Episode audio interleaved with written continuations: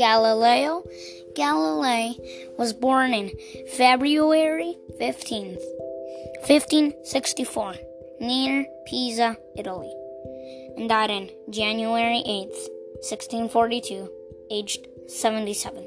Arcetri, Grand Duchy of Tuscany, Italy, the son of a musician, Vincenzo Galilei.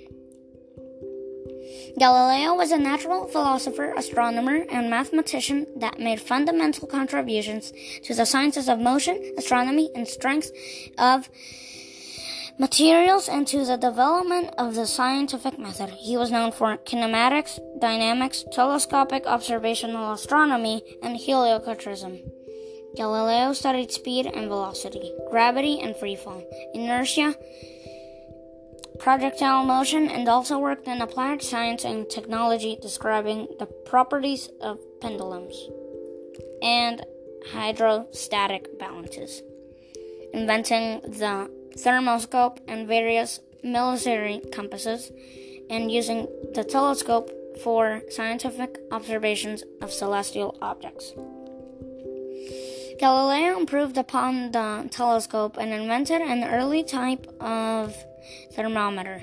Galileo discovered the four biggest moons of Jupiter, now called the Galilean moons Ganymede, Europa, Callisto, Io moons, and the rings of Saturn.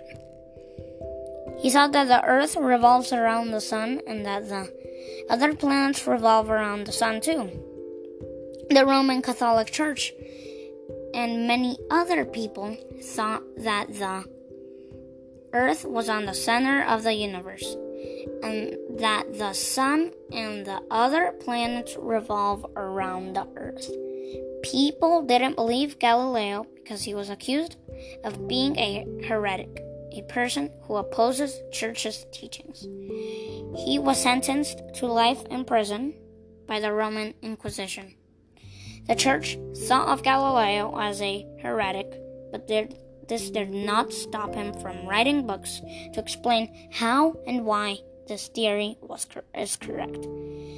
Though he is Catholic, he had to recant his theory for his own life. He spent his last years in home imprisonment and died at home after an illness.